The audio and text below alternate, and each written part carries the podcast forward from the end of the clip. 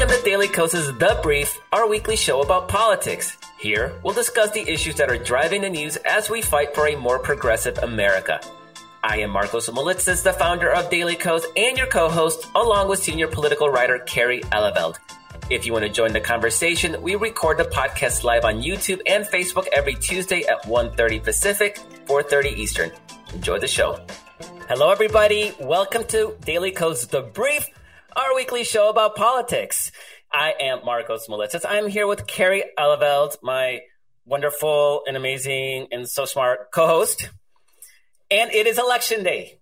So we will be talking about Virginia, New Jersey, Pennsylvania, some other states that have some, you know, action happening on the ballot, but really Virginia is the sort of the, the belle of the ball. And Virginia has a bit of a extra cachet in the political world because, you know, the Beltway media is in the Beltway. They're right there. They're looking across across the uh, the sound. They're bored in the off. They got nothing to do in the off. They're bored. Nothing to do. Yeah, they're bored, and they need to build narratives heading into the the off season cycle. And so, the Virginia governor's race is always the year after a presidential election. So it's sort of like this means everything. What we're going to talk about today is does it actually mean anything beyond whatever's happening locally in Virginia, whatever issues are driving the news in Virginia? And we're going to talk about, we don't know how tonight is going to turn out, but we have some hints already about what's happening in Virginia. And we can definitely look towards 2022 by examining if Democrats do well, if Democrats don't do well, what does it mean for the 2022 midterm elections? Sound good, Kerry? It sounds good by me. Sounds like a plan. So joining us right from the top, because why wait, is Carolyn Fiddler. She is uh, comms director at Daily Kos, But more importantly for today, she is one of the nation's preeminent experts on state legislative politics and extra so for Virginia. Carolyn, thank you so much for joining us. Oh, yeah. No, thank you for having me. Uh, today of all days, especially. It's Super Bowl. It's Carolyn Fiddler's Super Bowl.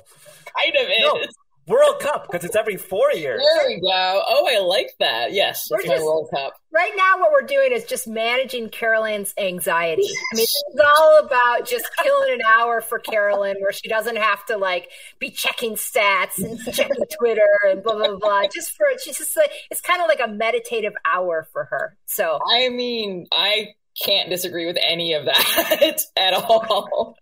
But I do have a lot of perspective on what's happening today that's helping ground me a little bit because I've been doing Virginia politics for longer than I care to admit because it dates me. all right. All right. This is okay. Great. Perfect. Tell us why you are a Virginia political expert. Let's, let's, uh, tell our, our listeners and our viewers why we should trust you and your analysis on Virginia because I've been doing Virginia politics, like state level Virginia politics, for slightly more than two decades now. I got my start as a wee baby intern when I was in college for the Virginia House Democratic Caucus. And uh, the rest, as they say, is history. I've spent most of my professional life working in and around uh, politics, definitely, and state politics particularly, because it's incredibly important and it's always very interesting. But Virginia obviously holds a very special place in my heart. It's where I got my start.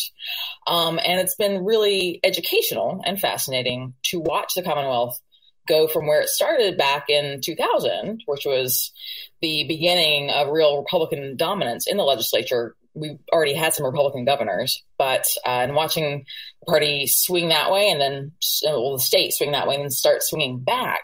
And it wasn't, you know, people forget that Virginia kind of grew bluer in fits and starts. It wasn't like this long, this long natural evolution that was just smooth and just went on its way. People forget that in 09, there was a landslide where the Democrat very much did not win.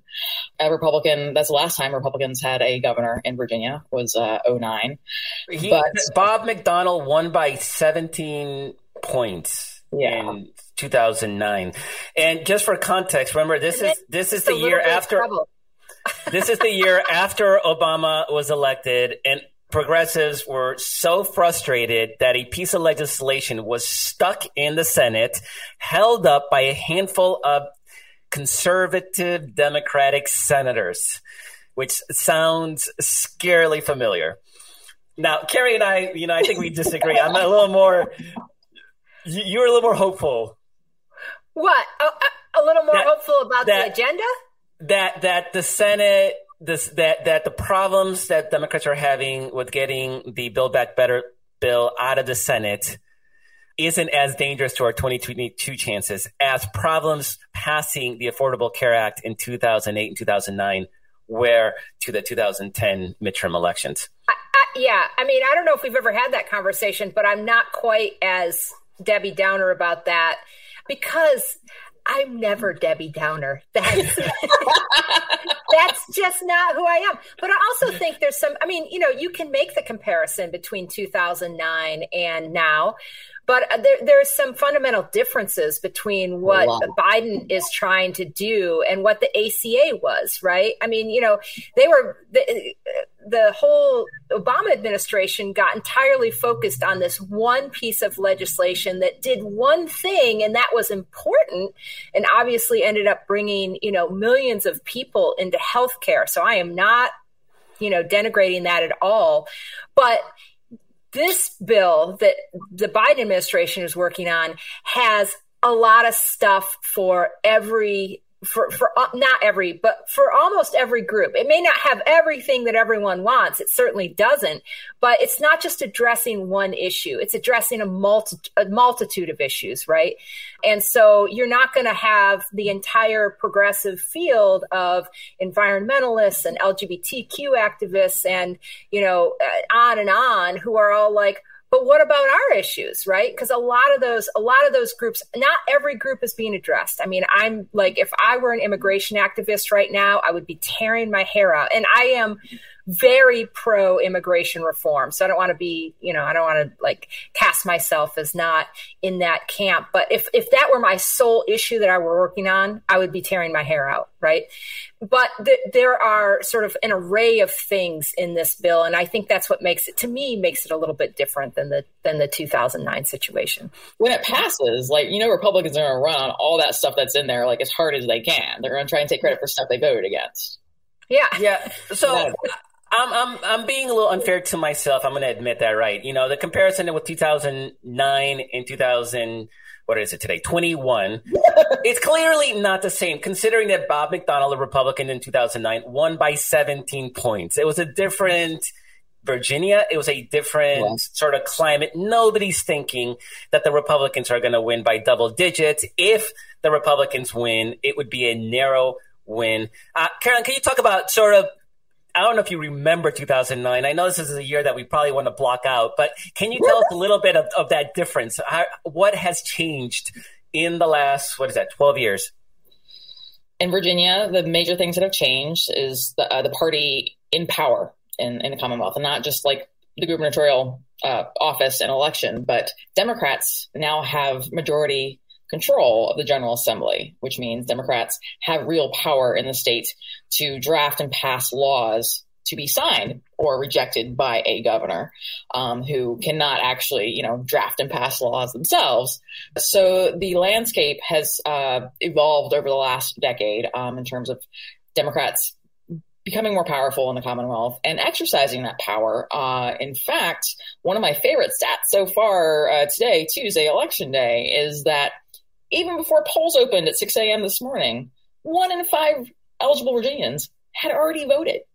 That's a 20% turnout before polls even open. It's yeah, amazing. over over a million. Over because one, because yeah. Democrats passed massive voting reforms that made it much easier to vote, much easier to vote early, um, much easier to vote by mail, and it's it's well, it's going to be really fascinating just academically to see how that plays out in the electorate today. Um, no matter which side wins, obviously, please God let Terry win. Youngkin would be a terrible governor for so many reasons. Do you, for context, you were talking about twenty percent voted before even you know the polls opened. Do you know just off the top of your head what voter turnout was in 2017? Oh, I thought you were about to ask about 09, which I can tell you was about 34%. okay. What about 2001, Carolyn? Yeah, we want to know cred- about 2001. We're still, we are still credentialing Carolyn, right? Yeah. I mean, I've never, I've never had to prove my bona fides. I get on here every week, and I'm like, blah, blah, blah, blah, blah, blah. no one's ever asked, well, what kind of authority do you have? It's, uh, no, it's a real question, though. It's a real question. In 17, just for context, you say 20%. That's a lot. What was the turnout in 2017? Uh, it was oh, I want to say it was like two point six or seven million. Um, I think I think I just read that today. It was yeah. two point I think two point seven million. Yeah, about forty percent. Some yeah. people are thinking that we're on track now to blow past three million. If I if what I saw was right. That is a, a, a, lovely hypothesis that I absolutely hope is true, and that 20% turnout for polls open makes that very possible.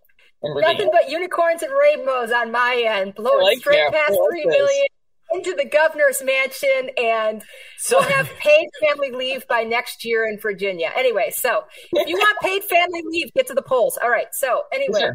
So there's a lot of tea reading, obviously tea reading, tea leaves reading, whatever that the uh, the analogy is. Um, of what that means. What does extra turnout mean? My my theory on turnout, generally speaking, if it's a blue state and you have high turnout, it helps us. If it's a red state, high turnout, it helps them, right? Because they're, they're a majority of the people. On top of that, it's actually harder to get our vote to the polls than it is the Republican vote. They're older, whiter, wealthier, more rural, so it's easier to vote uh, in rural precincts. It's harder to get our younger, you know, from a socioeconomic standpoint, you know, less advantaged. It's hard to get those people out to the polls. So if they're turning out in Virginia, a blue state, uh, a young state, I think, because of those those Northern Virginia areas that are you know highly professional. This is a good sign, right? I mean, it has to be a good sign. Is there a it scenario a where high is there a scenario where high turnout actually is not a good sign in Virginia? Oh, absolutely. Because um, you said in blue states, high turnout is good. In red states, it's it's good for Republicans. In blue states, it's good for Democrats. Uh, Virginia's purple. It's uh, people have been calling it a blue state for a while, and I've been disputing that gently for a while. Um, it is certainly trending blueward and getting, you know, the the it's I guess more violet indigo end of uh, end of purple towards blue, but it's not there yet. And uh, historically, um, there's some data that, uh, on this coming that came out of two, uh, 2020 about how early voting isn't necessarily, you know, high early voting turnout doesn't necessarily mean that Democrats are necessarily going to do better. Uh, Republicans also have a tradition of taking advantage of early voting. And so the fact that that's been expanded and has become easier in Virginia doesn't necessarily mean that all those new voters or the majority of them are even Democrats. So it's a little bit of a crapshoot because this is this is uh, uncharted territory in the in the Commonwealth.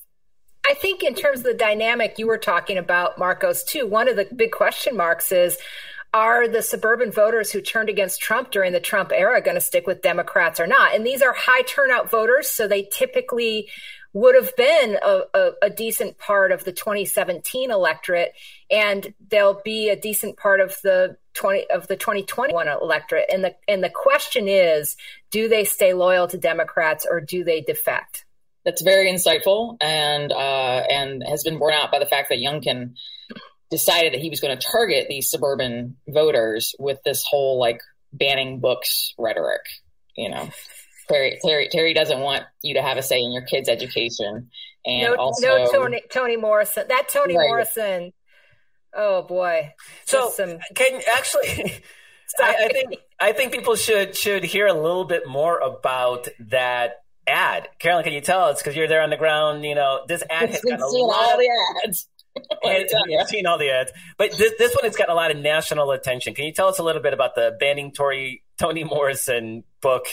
Uh, because it doesn't even say what the book is. No, it's amazing. So, all right. So, for y'all who have not seen the ad, picture this: a very concerned, white, very Karenish mom speaking to camera about how her son, her gentle son, came home from school. Doesn't mention that it was like AP, like English, you know, twelfth grade, but her son her fragile son came home from school with this book that had scary things in it. Um, and then she she took this book to lawmakers in Richmond and had them read the scary parts, and their faces were just red because oh, they're so precious and fragile. And they and they tried to pass legislation to help ban books in schools because that's you know historically a really great idea. Anyway, so yeah, her her fragile son didn't want to do his reading assignment for Beloved. Let's be real ranted to his mom, and his mom made a thing of it. This kid is now a lawyer for the NRCC. This kid did just fine, although he's probably still pretty I, I, don't know if he ended up working for the Republican Party. Maybe he didn't turn out so fine after all. Maybe maybe Toni Morrison broke him and uh, you know turned what? him into a monster. I would wager a lot of money that he never actually has read Beloved. I'm I'm I'm willing to I'm will I'm willing to be with Carolyn on that bet. I don't think he did. No, and this woman, this concerned voter was actually a big Republican activist. I mean, like, yeah, yeah of course, wasn't just an average Virginia mom. He he, but here's what's key: he doesn't mention the book. Nope. Doesn't mention uh, it, it's intentionally vague because he mm-hmm. is trying to appeal to suburban voters mm-hmm. who probably have a positive opinion of uh, of uh, one of the great American authors of all time, definitely of our of our of this of this century. And so he's kind of try, trying to straddle this line between appealing to the book burners in his party, mm-hmm. but not being overtly a book burner. So what what's the framing in that in that ad that sort of is directed? It's, it's trying to walk that tightrope because it isn't banned books. That's right. not work in the summer. Right. It's just like there was something scary and and controversial in this one book, which won the Nobel. Is that right? That's what. Yeah, and well, the, the subtext is that like you know you know, in our white suburban schools, maybe we shouldn't be reading scary books by black writers. But um, but the thing about schools in Virginia is that they're actually pretty good. Most suburbanites, especially, are pretty happy with their local school systems. So I'm not sure who we're trying to rile up here. So I've I've been I don't know. I would I'm going to try this out for a second because I I've listened to things, read things, and whatever, and I don't have sort of the granular knowledge that you do, Carolyn. But it seems like what uh, what Youngkin has tried to do here, and if he wins, he will have succeeded in doing it, and if he doesn't win, he'll have failed, right? But it seems like he's turned education into sort of a grab bag of things. Mm-hmm. So, you know, on the internet, the education issue is all about critical race theory and should we be treating, you know, teaching critical race theory, which is ridiculous because no one's teaching critical race no, theory. And no. and every, every even in Loudoun County where this became no. a big issue, that all of the mm-hmm. educators were like, we're actually not teaching critical race theory, right? But that's become the big buzzword for sort of the far right, right? And then and then there's a whole bunch of uh, people who I think just generally have been frustrated with what's happened in schools over the last year, you know, in terms of having to have the schools shut down and not, you know, a, a lot of kids doing remote learning for a l- lot of time and, re- you know, and then parents having to try to cover for that time period and whatever.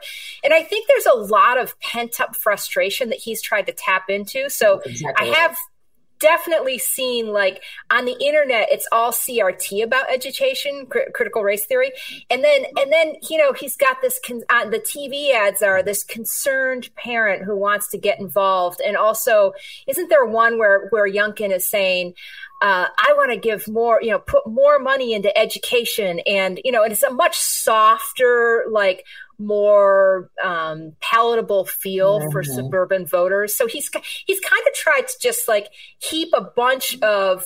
I'm really distressed about what's been happening in schools over the last year and a half. Everything from pandemic to race issues to masking, whatever. And he's just trying to like get all of that in one issue. Does that seem reasonable?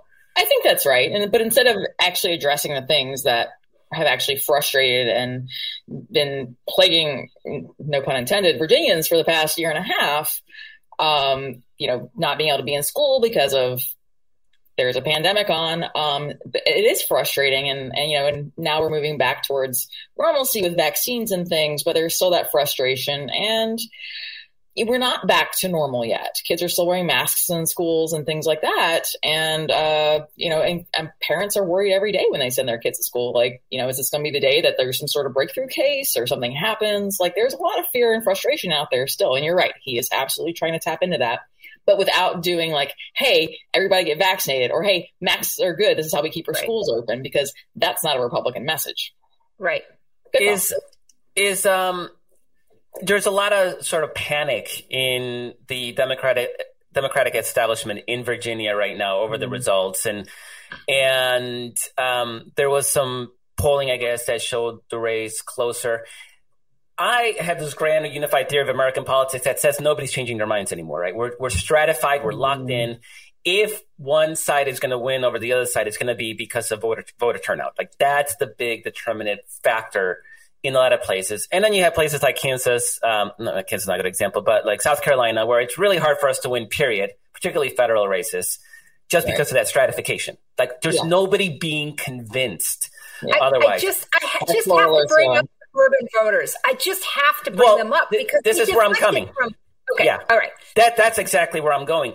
If okay. the polling is correct in Virginia, that it is getting closer, and, and I I I'm skeptical, but if the polling is correct, that would be the only would that be the only demographic that is currently in play from a persuasive standpoint? Would it be those suburban voters? Is there anything else that looks remotely swingable in Virginia? No. Easy answer. Sorry. No. Um, no, there there are the especially this is easy to see in the Northern Virginia suburbs where and close to where a lot of pundits and reporters live. Some of them even actually live in these suburbs. Um, but this is the case in suburbs around Richmond and Hampton Roads too, where like people who are not super involved in politics, but traditionally might have sort of leaned Republican-ish, couldn't deal with Donald Trump, and now they have voted Democratic a couple of times and are more comfortable with it, but are I think also, yeah, still persuadable uh, back the other way, and it is is absolutely concern. And like I said, that's why Youngkin win after this school issue because he's like, "Oh, suburbia, I got you." I mean, that's that's his only that's basically that's his only path to victory is to mm-hmm. claw mm-hmm. some of that vote back. Right, because uh, you know Trump turnout last year in Virginia wasn't very good.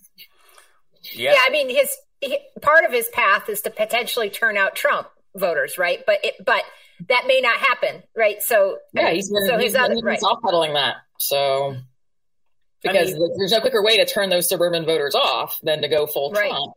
But then you exactly. want to motivate the the extremists. I mean, it's not even soft pedaling. He was like panicked at the idea of because Donald Trump hinted that he was going to go do a campaign rally in Virginia. Right. And Youngkin was panicked. I mean, they were like, "Hell no!" I mean, that would have been the end of that. And I'm well, actually, I'm a little surprised that Trump hasn't lost his marbles over this thing, right? He hasn't lost his shit over being repudiated that way. Well, but, because uh, it gives again, it gives him it gives him attitude to disavow it if uh, Youngkin loses. Yeah, exactly. he, he, doesn't know how this is going to go either. So he's it's like, great, eh, powder dry. It's fine. It, it, right, and even in his statement, like yesterday, he issued he issued several statements yesterday because you know, I mean, he's got thoughts, and so sometimes it just doesn't matter. He's he, he, you know, there's no discerning which are good thoughts and which are bad thoughts. Just put it out. So um, anyway, but he but in his statement, you know, he's saying things like, "Now, I I don't trust Virginia elections. I don't really trust them, and you know, because bad things have gone on there, and bad things happened, and bad things will happen. But the only way to you know get over that hump is for is to flood the system and everybody get out and vote. So he's giving these like really mixed messages about you know about oh, well, don't try, you know, your vote might not matter at all. And I don't trust Virginia elections, but you should get out there, you know, and, and like any, you know, no communications professional ever has said, send mixed messages. It's the best thing.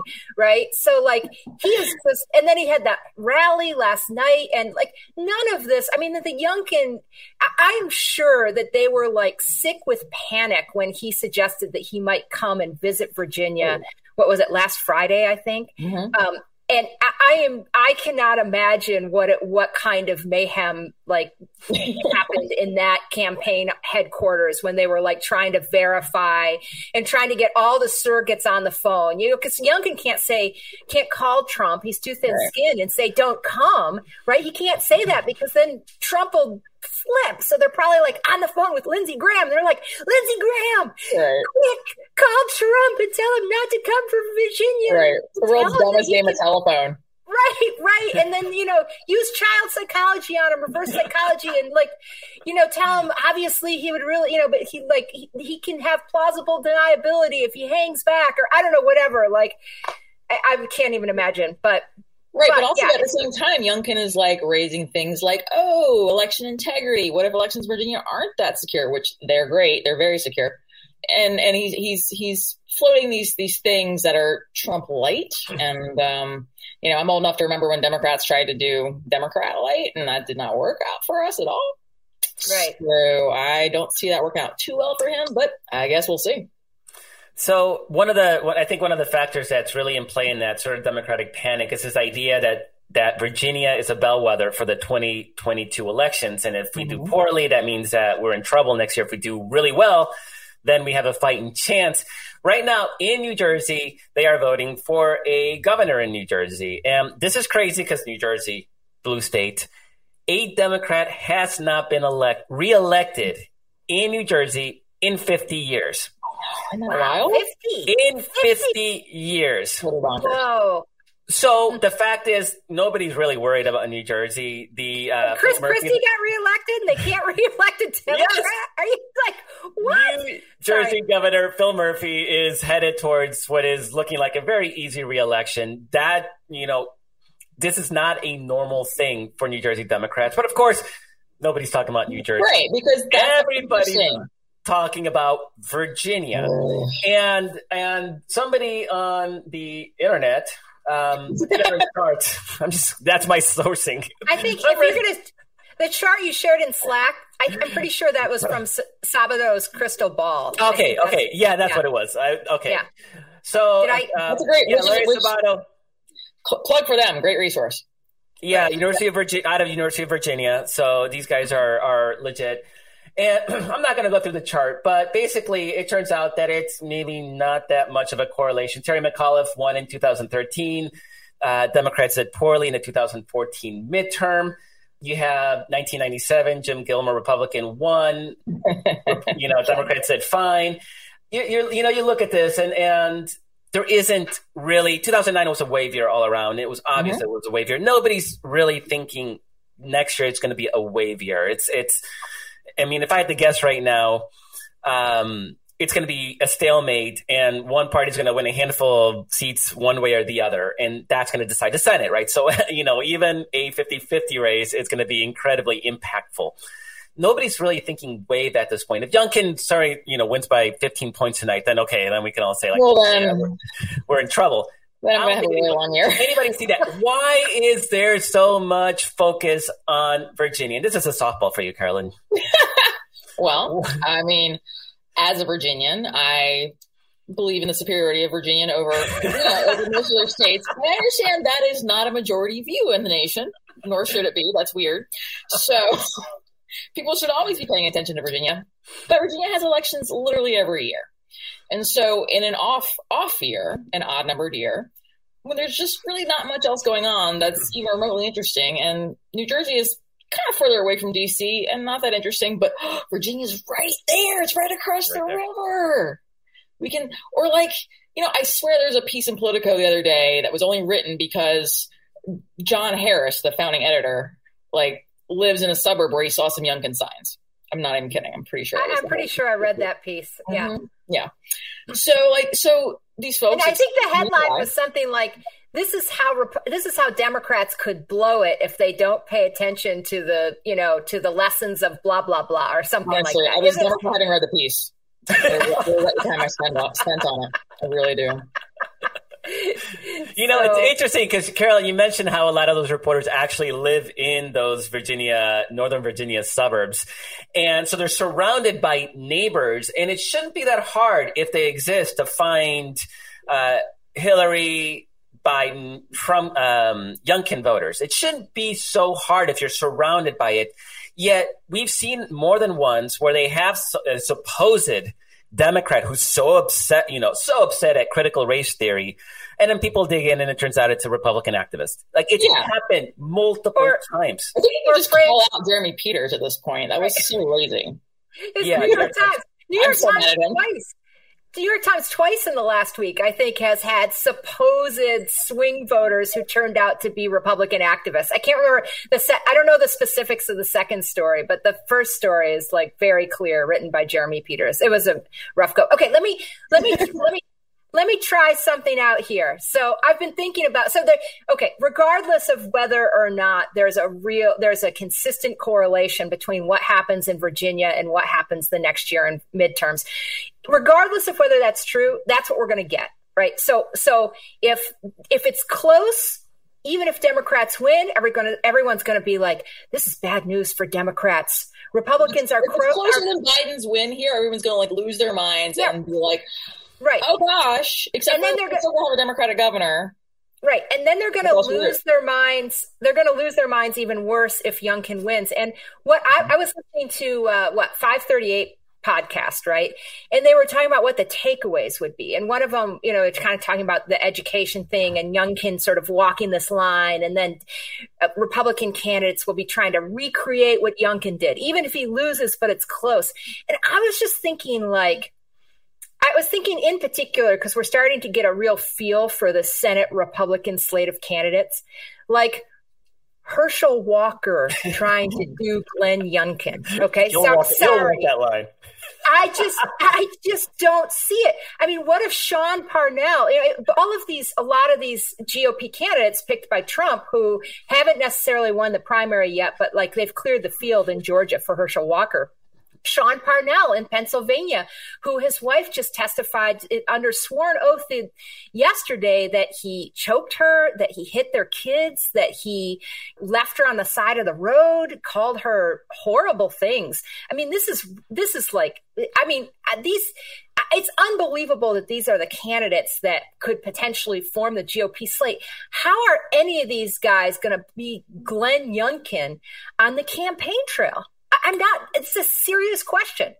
Well, and this actually gives me a good chance to put on my state politics, generally speaking, hat. A lot of th- what a lot of sort of national observers, I feel like, don't fully appreciate about state level elections. Uh, less so with governor, more so with state legislative elections, but it definitely applies to governor as well because even though it's a statewide election, it is still a state election that is in a in a I would say a healthy election run and lost on like state issues. There's the the national environment is always a cloud over any election you have in any state for sure. But most most state elections, especially for legislature, which is also happening in Virginia, the House, not the Senate. Um, these are these are these are issues uh, that only apply to like these localities or to just a state, and they matter.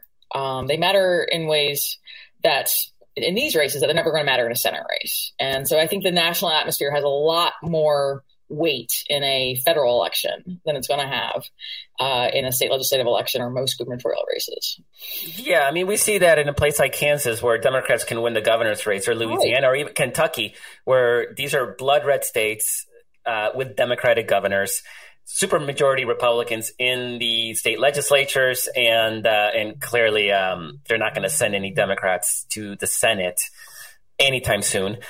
And um, so and that's, believe- that's hard to cover from DC because it requires a level of expertise on these state level issues that's just really hard to have if your job is to cover all politics nationally. And like, so I'm not mad at any of these reporters for kind of missing these boats when they try, but it, but, it is, but they live in Virginia they live in Virginia. I mean, this is it's all they have to do is look out the window, uh, metaphorically. But they live in Virginia. But did they live in Virginia when Republicans were still running things back in the early aughts? I don't know. Bad remember, one. Do they, I mean, do they, do they remember Jim Gilmore trying to get rid of the car tax? I mean, like things like things like this are important in history because we have Youngkin talking about getting rid of the, the grocery tax in Virginia, which is a regressive tax and is generally speaking a good idea, but he's just trying to blow, blow a hole in the budget. He wants to talk about raising like pay for teachers and more money for education with one hand, and he's trying to like, you know, eviscerate our tax base on the other without a plan for like replacing it. And it's just that that got tried before, and it sure as heck did not work.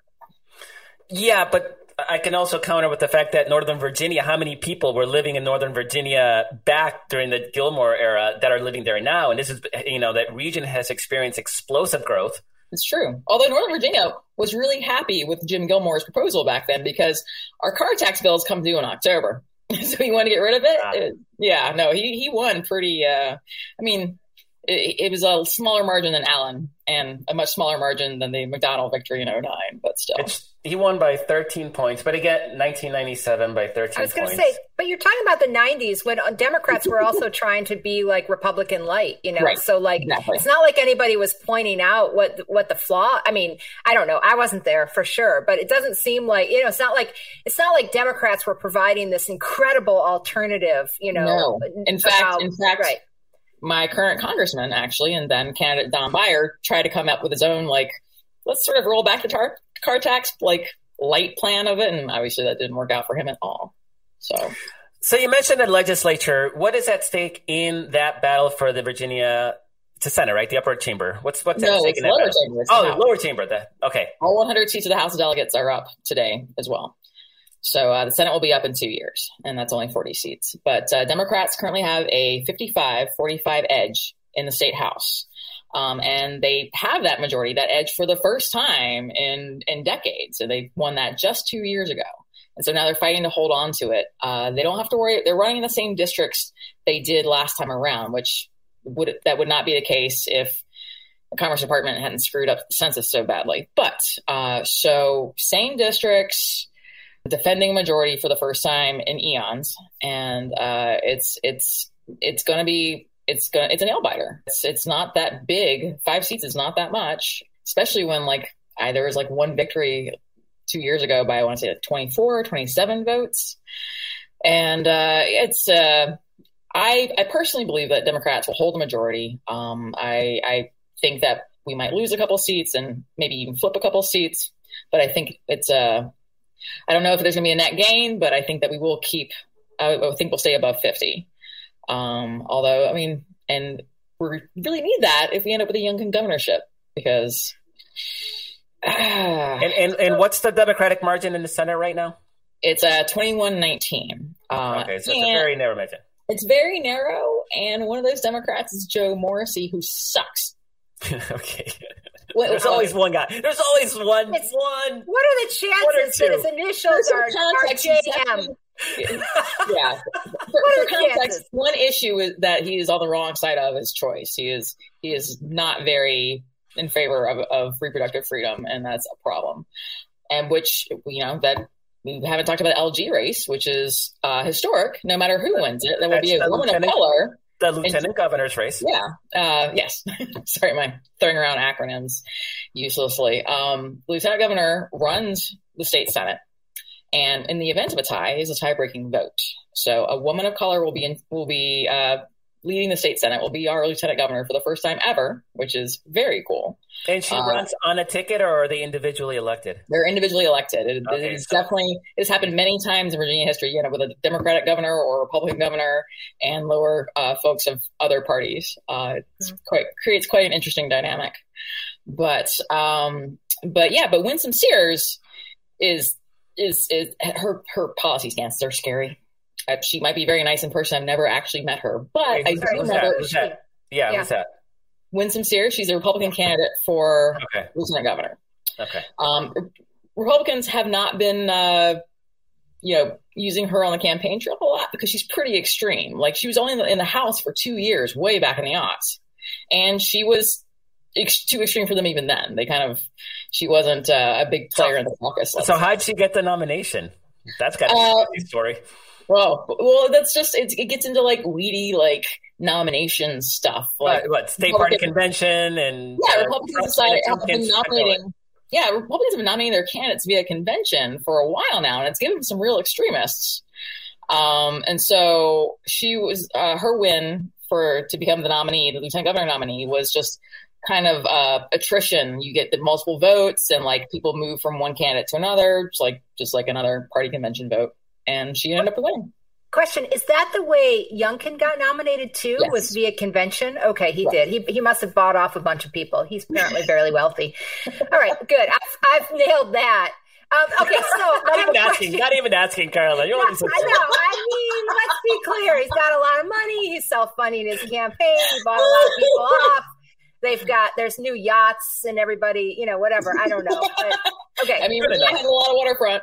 Just a disclaimer i haven't really done any investigative reporting on that. So it's like just pure conjecture you know? I mean so, youngkin has given 20 million dollars of his own money to his campaign. Who knows yeah. what else he might have spent his own money on. Right. So so yachts, who knows? Yachts, yachts. we already determined yeah. that. Yes. deep investigation so boat parade.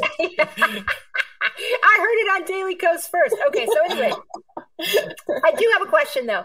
So if uh, if if it turns out that um, or no, so you you worked on a piece about what to look for tonight. Was it specific to Virginia? Can you give yes. us a few hints about things that I, I haven't I haven't read it yet, and it's my own fault. But I would love to hear things that you're looking for um, as you watch the returns come in tonight. You know, telling races, telling districts. I don't know, whatever. Well, I mean, turnout obviously is is a big thing to keep an eye on. Um, and for the first time, uh, absentee precincts uh, will be tabulated early as opposed to like after the rest of the in-person election day votes. So, so the early votes will be hopefully available. Those numbers will be available much earlier in the evening than they were, you know, say just last year. They weren't available mm-hmm. about I want to say eleven o'clock Eastern time. So, and polls in Virginia close at seven. Just by the by. So it uh, used to, so just to just a contrast, it used to be then that if Republicans had an early lead, Democrats could be like, but our mail in votes haven't been counted yet. Right. Is that true? And so, like, but now it shouldn't be a situation where Republicans have an early lead. It might actually right. be a situation where Democrats do. Is that true? Uh, possibly. That's the thing is, this possibly. is we're in a little bit of uh, uncharted territory right now. So, uh, gotcha but um, yeah, we might instead of like a red mirage, which is you know what you what we saw last year in some places where Republicans showed up really strongly in person, but a lot of Democratic votes were cast early, and then those those leads switched, and Republicans everywhere tried to cry cry foul, and that was garbage. But hopefully, counting those early votes earlier in Virginia will help um, make the actual results a little more clear tonight. So yes, turnout's a big thing. Um, traditionally the larger like places like Fairfax, the large like the largest county in the state, those results do tend to come in late. So there's always a freak out early because Republicans do better than they should just because so little of Northern Virginia has actually come in. Um, and just Fairfax just comes in late. It's what they do. We and I think those precincts have like 8 million people in them because it's like three precincts left. Republicans leading, and then bam, we win by yeah. six points. it's, it's, it's, it's, it's almost that bad, yeah and always um, always late in the night too. Late so Fairfax for California is a very, is a very blue leaning. Extremely, uh, it's extremely right, blue extremely. and extremely large. So you yeah. get a lot of votes out of there, and they tend to be pretty democratic. So don't um, freak out until Fairfax is it. Is that what you're saying? Yes. Okay. Yes. Which is basically the last to come in. Don't Traditionally, but you know, who knows? They might surprise yeah. us tonight. It's uh, you know, it's a, it's a whole whole new uh whole new landscape we're working with here. And so I'm, and because of what I focus on, state legislatures, um, I'll be watching the state house returns, um, and I'll especially be watching uh, certain districts around Hampton Roads and the Richmond suburbs. Um, those results are likely to come in earlier than some parts of Northern Virginia, and the way those seats go and those counties go. It's going to tell us a lot about um, what the statewide situation is um, as votes sort of start to trickle in from various localities. The smaller rural places always report first because they're smaller, fewer votes to count. So a lot of those early votes are just going to be red. That's how it is. Everyone needs to take a breath and not start freaking out until at least 10 p.m. 10 p.m. Eastern time, then you have license to freak out. Yeah. Um, so I know I just spent some time earlier on the show sort of poo pooing the idea that tonight's results have relevance to 2022.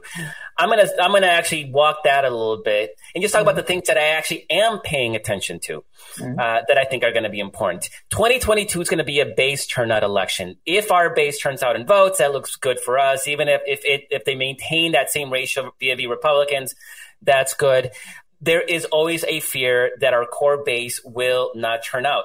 That was the case in California. The press and the DC press was all really excited at the idea of, of, of the Democrats losing the governorship. And Drama. turns out, turns out, turns out in the end that it was the same margin as uh, California Governor Newsom's margin of victory when he first was elected governor. So there were, so maybe the freak out Yeah, go ahead, Kerry.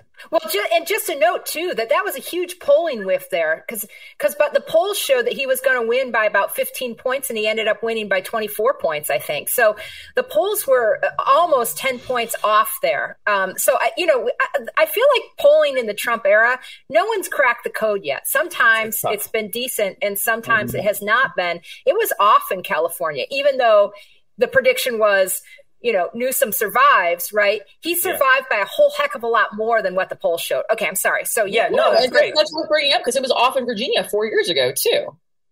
Right. I mean, Northern Virginia winning by like eight points, and it was like right. just a dead heat going into election day, according to the polls. Right. They undercounted yeah. Democrats. It's it's tough. Yeah, it's tough to poll Trump voters. Mm-hmm. It's tough to poll young voters of color who aren't going to pick up a phone and answer any pollster question. And um, so there are challenges in this modern world in, in states where you have a preponderance or an election. I mean, if you know Trump's on the ballot, I, the polling is suddenly like really suspect because we know for a fact that the nihilist Trump voter isn't going to be answering no pollster and telling them what they really think. Oh. But okay, so I will be looking at base at our base turnout. How's youth uh, turnout? How is turnout amongst you know black and brown mm-hmm. communities? That's going to be very very important. Are they being demoralized by what's happening in DC? Uh, or is that that that connection that I think we did see in 2010, 2009, 2010? Is that just not a thing these days? Because we are so hyper partisanized and. I actually think we're smarter now. I think I think Democrats can look at the Democrats in the Senate and say, yeah, Manchin and Sinema are the problem, not the Democratic Party generically. That didn't exist back in 2009. Nobody was blaming Max Baucus and Joe Lieberman outside of our little bloggy circles, which was a very small part of the progressive movement back then. So the other thing I'm going to be looking at is suburban voters, right? This is Kerry and I. This is our one of our big obsessions, of course. Are suburban voters still winnable for the Republican Party? If this message resonates, the different question is somebody like Herschel Walker or or Ron Johnson in Wisconsin, can they mimic it? That's a whole different question. The question is, is there a message that still can move suburban college educated women back to the Republican Party, back to their ancestral roots? I um, really hope it's, you know, don't make your kids read Beloved.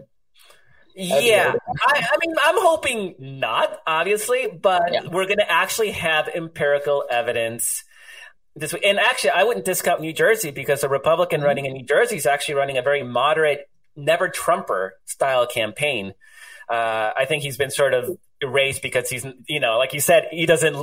Those Beltway political reporters don't live in New Jersey, right? So they're and there's that. no drama. Everyone knows, uh, you know, the Republicans not going to win there. So who cares? Also, also I, think there's a tendency to think well what this is about suburban moms but i'm pretty sure i think it was the washington post abc poll that showed that suburban moms were still who do you trust on on education they were kind of still like you know, in or this was may have been this may have been Virginia wide. I'm sorry, I, I mm-hmm. think it was Virginia wide, but it was like kind of 50-50 among women. Who do you trust yeah. on education? But men had gone like ten points in the direction of Republicans. So you know, this whole like education thing that usually is a democratic issue democrats pull better on it mm-hmm. um, it, it, if if it's you know, it may not, there may be a gender bias too in terms of what happens with education. So, I mean, it's just another layer of something to, to watch for. Oh, but definitely. Anyway, I think, I think that's, yeah. I think that's very, very sharp. Um, yeah, men. Hmm. So men. yeah, no, uh, it's it's that's why I don't say suburbia is moving towards us. It's college educated women in suburbia are moving towards us because men, yeah. the men are not. Uh, men are men are men are rough. Um, so men are rough rough. I just I just talked about the You said it, Markos. You said I'm the lesbian here. I didn't say it. I'm just saying. I'll say yeah, it. I'm, I'm, self-aware. Right. I'm, I'm, self-aware of my people. yeah. um, okay, so I talked about how I'm really going to be watching Suburban Vote, and I'm going to mm-hmm. be watching um, the uh, sort of base core black, brown, young vote. Caroline, is there something else? Loudoun County, and everyone should be watching like Henrico, Hanover, and Chesterfield. Everyone's really hung up on Loudoun because it's close to DC, oh. and there are a bunch of noisy school board meetings there. But it's it's other suburbs in Virginia that I think are be more representative of other suburbs in other states. now, suburbs, yeah, suburbs of what? Are there still DC suburbs?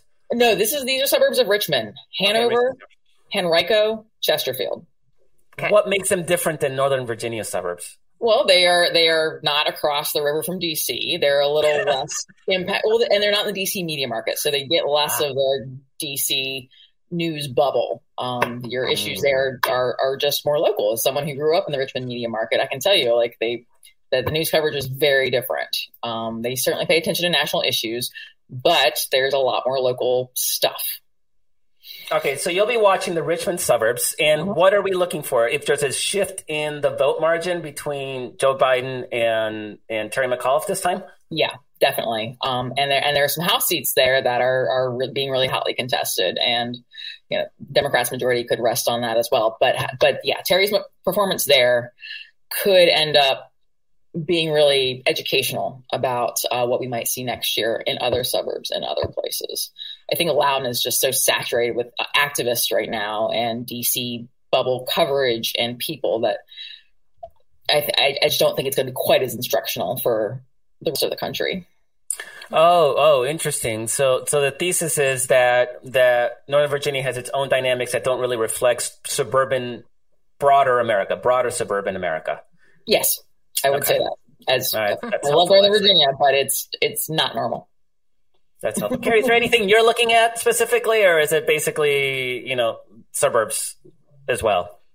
I mean, I, I, I, am definitely focused on turnout. I mean, I don't think I've, I don't think I can say anything new that I haven't said already. I'm focused on turnout. I think I'm, I'm really focused on this idea that somehow there's going to be takeaways that can be useful here because I feel like there's such the the media has already sort of missed the mark on on what education is. They've made it so much like about critical race theory when I think it's been this, as we discussed earlier, broader grab bag of issues. And I, I'm just like can't imagine that the takeaway, regardless of who wins, if it's close either way, Republicans are going to try to make a big deal out of it. And I just don't know that they're going that they really are going to be able to zero in on what it was that Youngkin did. They're going to they're going to spin something. They will spin something, and the media will eat it up. That this is the thing. But I would I would caution everyone before number one they go into a panic about next year. And that number two, the idea that Republicans can recreate what Youngkin did and that they even understand what Youngkin did. I mean, I, I, I, I don't think Youngkin understands what Youngkin's doing. I don't. I don't either. Eh, I and the Republican Party is like so undisciplined. It is. I mean, you know, Mitch McConnell like endorsing Herschel Walker is crazy. This is crazy stuff. So, like the idea that they're going to have that, like you know, Kevin McCarthy is going to be able to like mastermind some sort of like, you know, strategy based on what comes out of Virginia in order to, you know, like I just, I'm not buying that. And I don't know who's going to win this election, but this whole idea that there's going to be some incredible lessons that, you know, Republicans can glob onto. And God knows if they lose by five points or no, or more, there's not going to be any lessons that they glob onto because they, they haven't learned anything in 10 years of politics. Nothing. I mean, so, I feel like they might learn that maybe they might learn that Youngkin should have embraced Trump more. I don't know. Yeah. So, so here, here's What's the over under on Trump blaming this on Youngkin if Youngkin loses? Uh, oh, oh. yeah. Yeah, what, yeah, what? That's, that's not a question.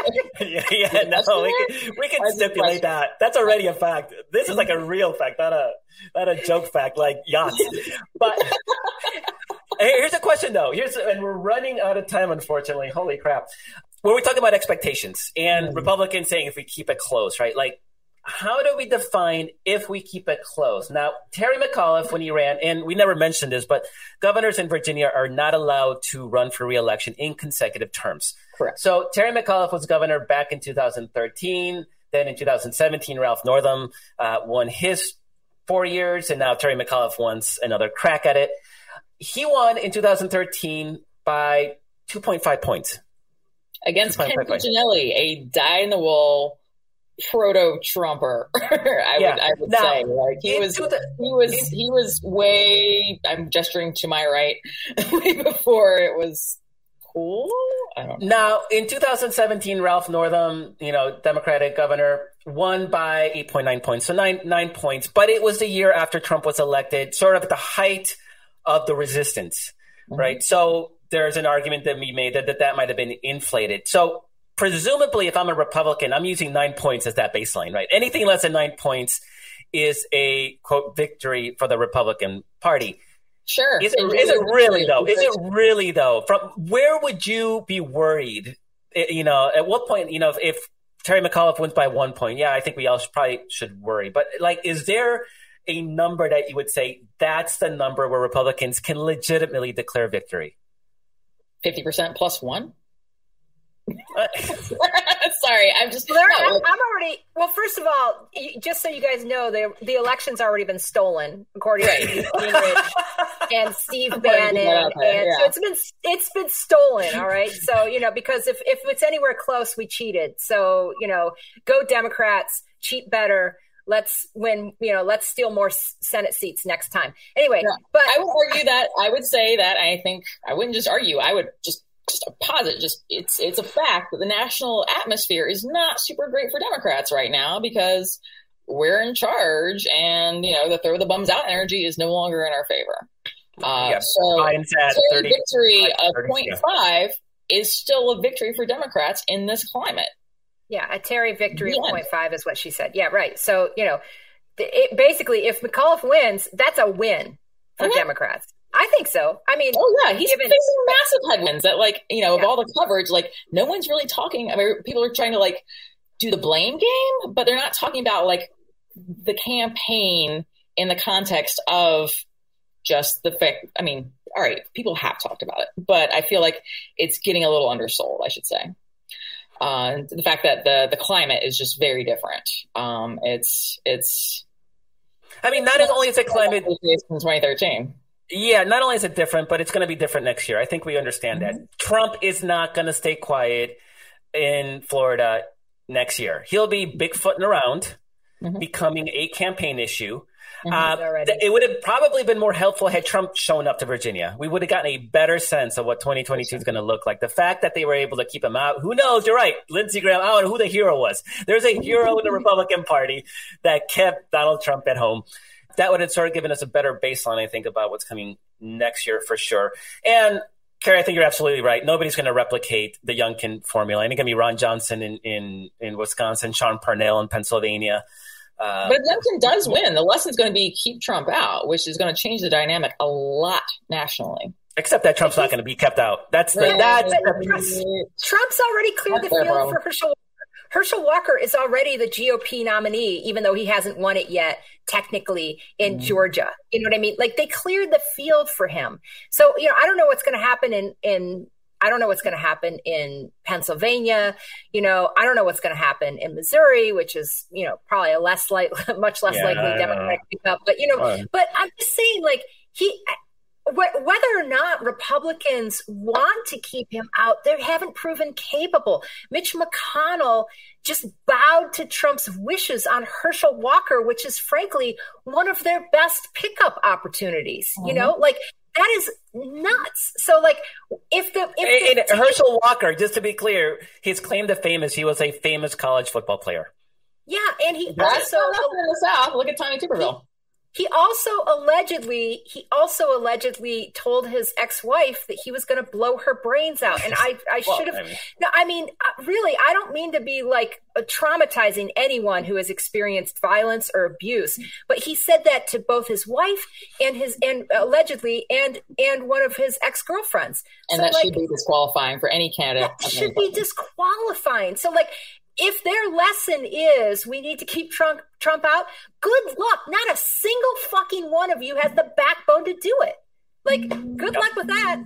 Yep. And again, I don't know how they manage in Virginia. I don't. It, they, they, they pointed to Biden's margin, and they're like, "Nah, you might not help, bro." You'll get you'll get blamed if we lose, and yeah, that probably that might have kept them out. That it's enough. Yeah. So, guys, we have a minute left. Carolyn, oh, any yeah. last thoughts? Any last thoughts uh, heading into tonight? Lightning round, lightning round, Carolyn. Oh well, if you know if you're watching this live, you still have an hour and a half to get in line and go vote if you haven't done it already, if you live in the Commonwealth. Um, so please do that. Or if you live in other places, we've been talking about Virginia, but there are many other elections also happening today, and they are all important. Um, and yeah. Daily Kos ele- the Daily Kos elections team will be following them all night. Yes. And there's primers on Virginia as well as I think other elections that are we, taking we place tonight, right? So important Supreme Court race in in Pennsylvania. And we need to keep those courts in our hands because we know mm-hmm. Republicans are going to try to steal elections. It's mm-hmm. now coded into their very DNA. and there's munip- municipal elections, mayorships, and, and city councils. And those are all important. And in fact, they all impact your life very, very directly. And they also start, they're kind of the, the, the farm team for our candidates as they move up uh, to higher office and eventually federal office. So we really need to start winning those local, local elections. Uh, so do what you can to uh, definitely vote. I mean, I'm sure if you're listening to this or, or watching this, you, you probably already voted. But this is good practice for next year because next year is going to be okay. epic. Everything basically is resting on next year's election. So hopefully, fingers crossed for tonight. Um, I'm sure next week we'll be we'll be Kerry and I, and you know we're going to be talking about what the results in Virginia, maybe what they mean, if anything at all. yeah, and, and, hopefully we have good news to tell. But um, this is this is democracy. This is what we're fighting for, and and um, so it's exciting. Election day is always exciting. It's an expression of our nation's heritage. It's a democratic, you know, it's a democratic nation. Uh, unfortunately, we have just, Republicans. Just a reminder. That, just a reminder that it's a, it's still a democratic nation, right? Okay, and sorry. and apparently now this is being contested every election cycle, which is absolutely devastating. Um, for us as a nation that this is even in question, but that is where the Republican Party is today. So we got to fight, we got to organize, and no matter what happens tonight, we got to we got to keep the pace up, and we got to actually increase it because next year is absolutely critical. Thank you so much, Carolyn, for joining us. That was an incredible conversation. Learned so much about Virginia, Kerry. You're wonderful. You're my favorite co-host, and and uh, I'm your only co-host, so it's good that you like right me. Here. I know. I know. Technically, Carol. like the official title. Yeah, official title. Yeah. Yeah. And I'm, uh, I'm right here. you're my favorite guest co-host. And then when Carol's oh on, God, she'll be my Kara. favorite guest co-host. Kara. Oh my yeah. goodness. Kara's Thank right you. in the green room. Uh, I oh, know. God. I know. I know I'm, in, oh. I'm I'm I'm doomed. There's no way for me to dig myself out of this one. That's what I get for talking too much. Thanks to Walter Einenkel for being a producer, for being our producer and doing such a great job. Kara for being our social media, and uh, and feeding second favorite co-host. Apparently, can they all be favorite co-hosts? they're, all favorite, they're all my favorites. They're all my favorites. I'm just saying. And thanks to you, the viewer and listener, for joining us every Tuesday or Wednesday if you're listening to the podcast, or whenever you're listening to the podcast. Please like, favorite us, uh, subscribe to us, whatever your platform of choice asks you to do, so you can keep listening to us every week. Thank you so much. Love you all. Keep fighting. Fingers crossed for tonight. See you all next week. Thank you for listening. If you're enjoying the show, give us a rating wherever you get your podcast. You can always talk to us at dailykos.com or on Twitter at dailykos. See you next week.